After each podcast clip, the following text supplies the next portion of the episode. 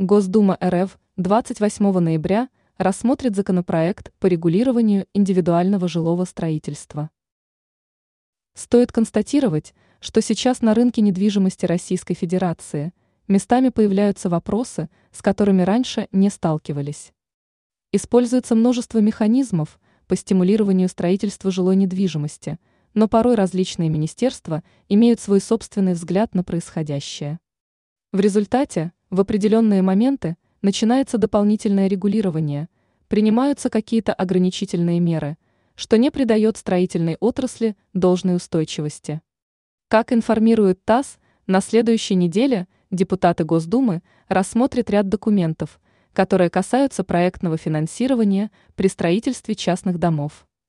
Проще говоря, на индивидуальное жилищное строительство, ИЖС, хотят распространить практику эскроу-счетов. Это специальные счета, на которые покупатель жилья вносит свои средства, которые полностью покрывают сметную стоимость частного дома. Для подрядных организаций это является гарантией того, что покупатель платежеспособен, и строительство можно вести, используя частично собственные средства. А застройщикам с этого счета выделяются деньги только за конкретный объем работ, которые они уже выполнили. В результате деньги со скроу счетов – невозможно направить на другие цели застройщиков, кроме как завершить строительством частный дом заказчика.